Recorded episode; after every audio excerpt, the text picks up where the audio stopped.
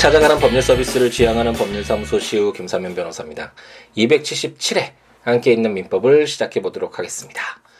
주말 잘 보내셨는지 모르겠네요. 아, 이제 봄이 왔죠. 드디어.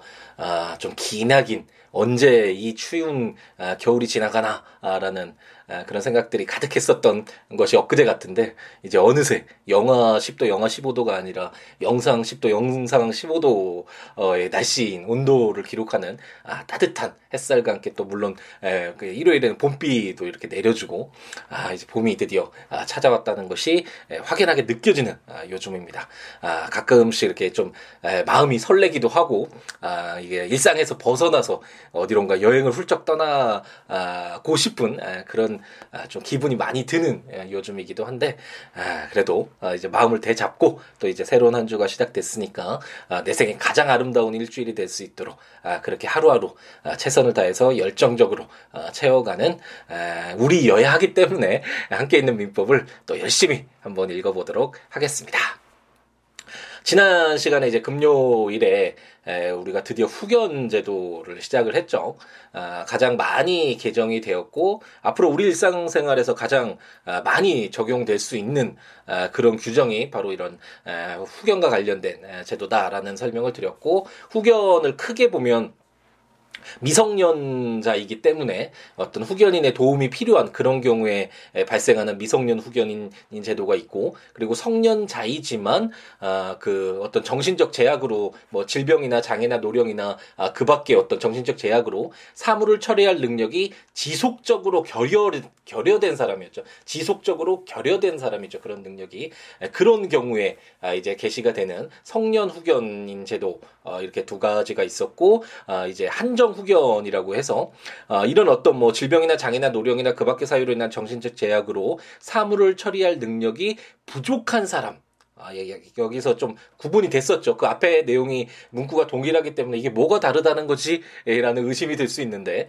아, 지속적으로 어, 그런 어떤 능력이 없는 사람하고 아, 그런 어떤 사물을 처리할 능력이 부족한 것은 굉장히 많은 차이가 있죠. 아, 그렇기 때문에 후견인의 아, 역할도 아무래도 축소가 되겠죠. 성년 후견에 비해서 이 한정 후견 아, 이렇게 사물을 처리할 능력이 부족한 사람에 대해서 선임이 되는 한정 후견인 제도 어, 이렇게 세 가지가 있었고 또 이제 또 다른 하나는 이제 특정 후견이라고 해서 어, 어떤 이런 질병 장애 노령 그밖의 사유로 인한 정신적 제약으로 이 문구는 동일하죠.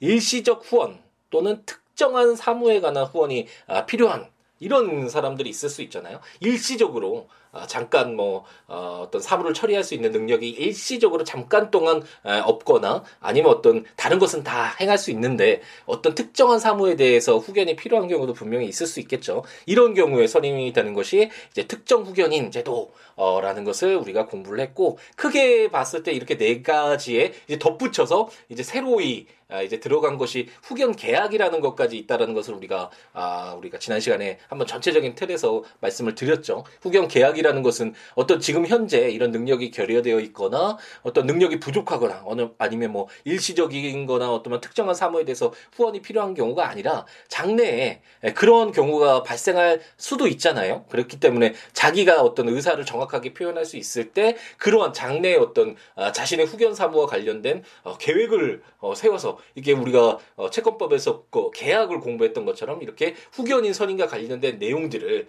어떤 뭐 후견인이 누가 될 것인지 어떤 범위일 것인지 이런 여러 가지 내용들이 있겠죠. 그런 것과 관련돼서 후견 계약을 통해서 어, 자신의 어떤 어, 이후에 발생할 수도 있는 에, 그런 후견인과 관련된 내용들을 미리 정할 수 있는 에, 그런 후견 계약이 이게 크게 보면 다섯 가지가 되겠네요. 네 가지가 아니라 어, 성년 어, 후견인이 선임이 되는 그런 경우로서는 네 가지가 있고 거기에 이제 후견 계약이라는 것이 아, 새로운 내용으로 이제 등장을 했다라는 것까지 우리가 공부를 했습니다.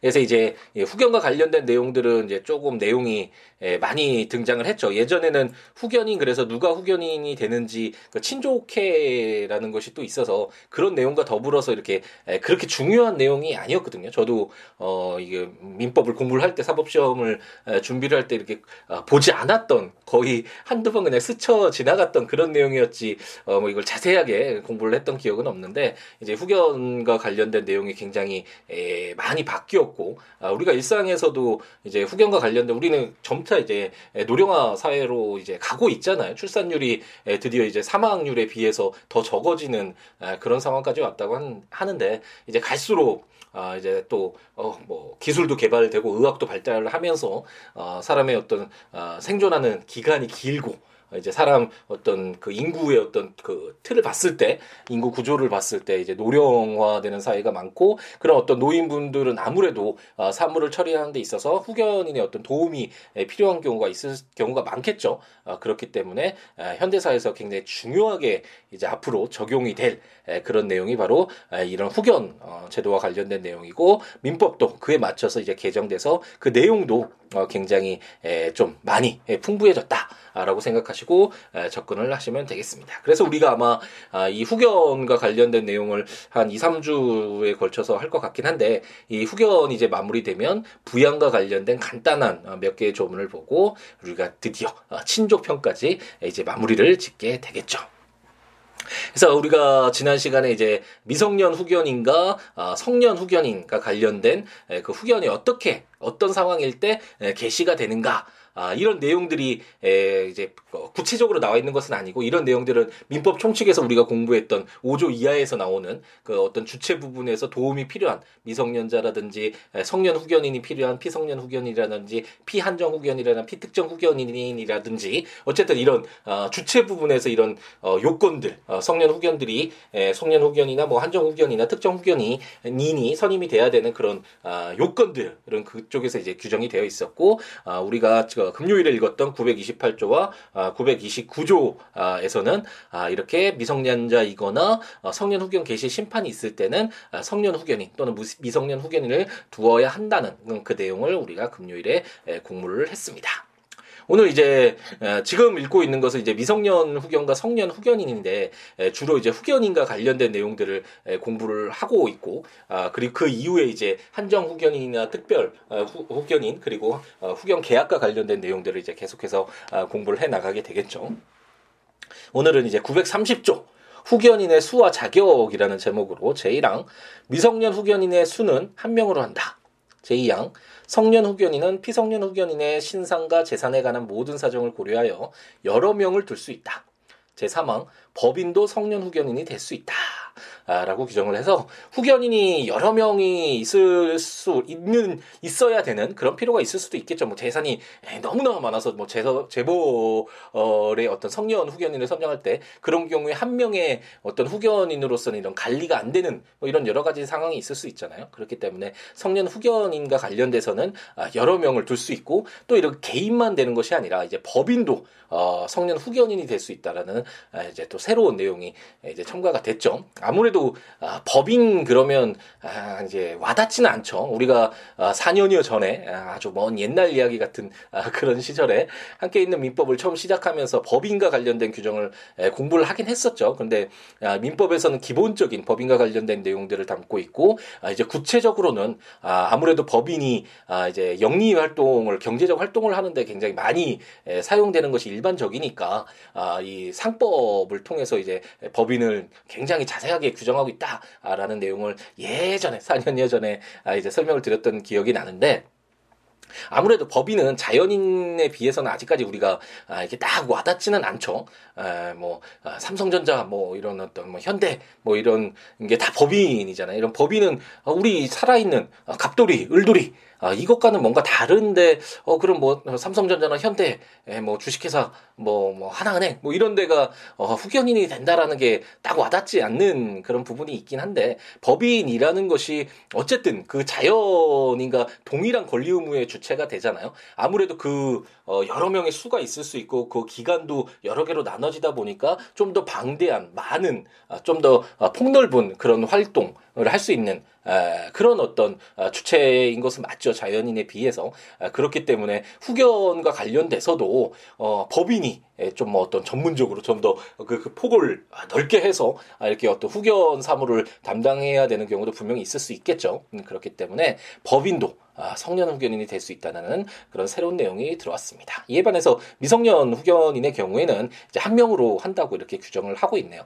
아무래도 어, 성년 후견에 비해서는 아, 그렇게 여러 명의 후견인을 둘 필요가 없다라는 뭐 어, 이런 어법, 입법적인 에, 입법 어, 취지상 그렇게 한 명으로 한다라고 규정을 한 것이겠죠. 뭐 나중에 어, 좀 사회가 변경이 돼서 어, 미성년자이지만 경제 활동이 굉장히 활발해지거나 뭐 어떤 이런 시대상이 변하면 이 내용들은 뭐 바뀔 수가 분명히 있겠죠. 제 931조는 유언에 의한 미성년 후견인의 지정 등이라는 제목으로 제1항 미성년자에게 친권을 행사하는 부모는 유언으로 미성년 후견인을 지정할 수 있다. 다만 법률행위의 대리권과 재산관리권이 없는 친권자는 그러하지 아니하다.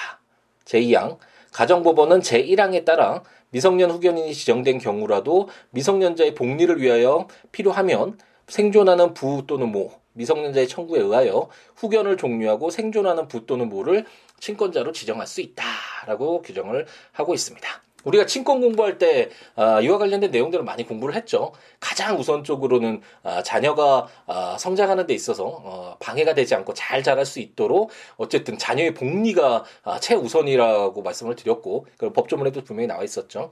어, 이 친권자가 없으면 미성년자를 도와줘야 되는 아, 어떤 이 미성년자가 아, 성장하는데 support를 해줘야 되는 친권자가 없었을 때는 이 미성년 후견인을 선임해야 되고 뭐 친권이 상실되거나 일시적으로 제, 제약이 어, 제한이 생기거나 뭐 재산 관리권이나 이런 법정 대리권이 없어지거나 뭐 이런 내용이 있을 때에도 어, 미성년 후견인을 어, 선정해야 된다라는 것을 우리가 친권을 공부할 때 이제 공부를 했었죠. 그와 유사한 내용인데 친권을 행사하는 부모가 있긴 있었는데 예를 들어서 갑돌이가 이제 아들인 을돌이를 놔두고 이제 사망을 해야 되는 죽는 날을 뭐 기다리고 있는 안타까운 사정이 있었는데 어 단독 친권자이고 그 을돌이의 어머니도 이제 실종이 되었었다. 아, 실종이 된 것을 알고 있었다. 그래서 어 다른 친권자를 어, 생각하기 어려운 상황이었을 때 갑돌이가 가장 어, 을돌이의 책임자라고 할 수 있잖아요. 친권자이자 아버지고 뭐 어머니도 마찬가지겠지만 아 그랬을 때는 유언에 의해서 어, 자신이 아, 생각하기에 가장 을돌이를 잘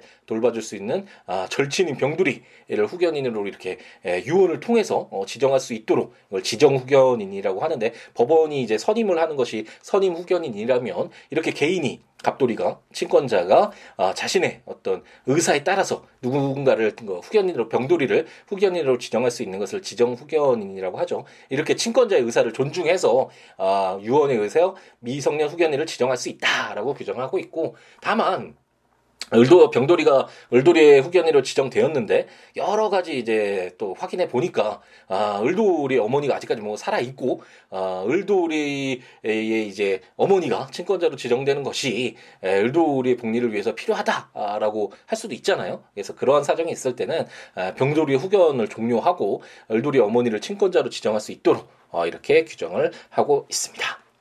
제 932조는 미성년 후견인의 선임이라는 제목으로 제1항 가정법원은 제 931조에 따라 지정된 미성년 후견인이 없는 경우에는 직권으로 또는 미성년자 친족 이해관계인 검사 지방자치단체의 장애 청구에 의하여 미성년 후견인을 선임한다.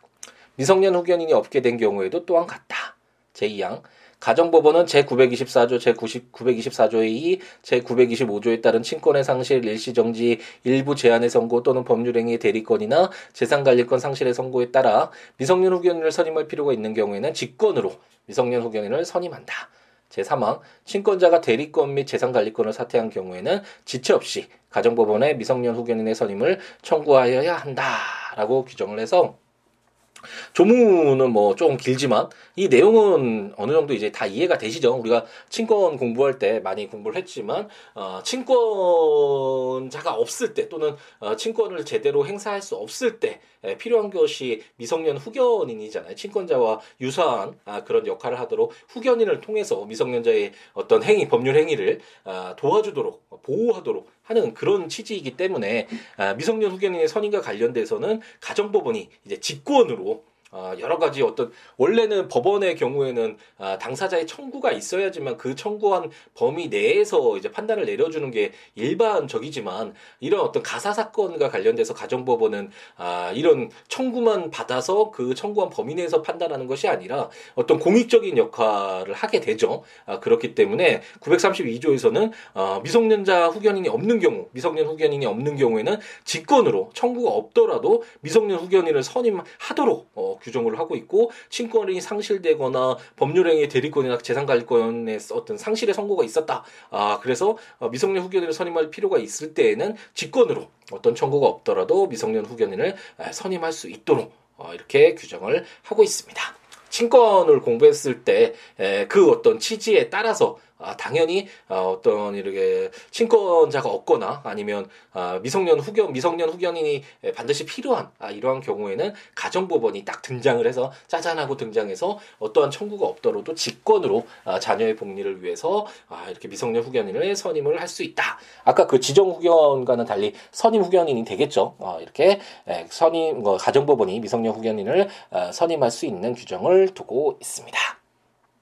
친권과 이제 좀 이어지죠. 왜냐하면 친권이라는 것 자체가 부모와 자녀 사이의 관계에서 어, 자녀 미성년 자녀에게 미성년자가 잘 자랄 수 있도록 그 자녀의 복리를 위해서 어, 도와주는 역할. 아, 어떤 잘 자랄 때까지 어쨌든 그 옆에서 돌보아 줄 수 있고 잘 자라도록 뭐 교양 의무도 있고 우리가 친권에서 공부했죠. 이런 아, 내용들을 이제 공부를 했는데 이 만약 친권자가 없거나 아니면 친권을 제대로 행사할 수 없을 때는 이러한 역할 어떤 도움을 주고 보호해 줄 수 있는 아, 역할을 하는 후견인이 필요하겠죠. 그래서 미성년 후견과 관련돼서는 아무래도 친권에서 우리가 공부했던 내용들이 이제 중심이 되고 이제 성년 후견인, 한정 후견인 뭐 이런 내용과 관련돼서는 아, 좀 새로운 내용들이 이제 등장을 하게 되겠죠. 이제 차차 아, 우리가 공부를 해 나가도록 하겠습니다.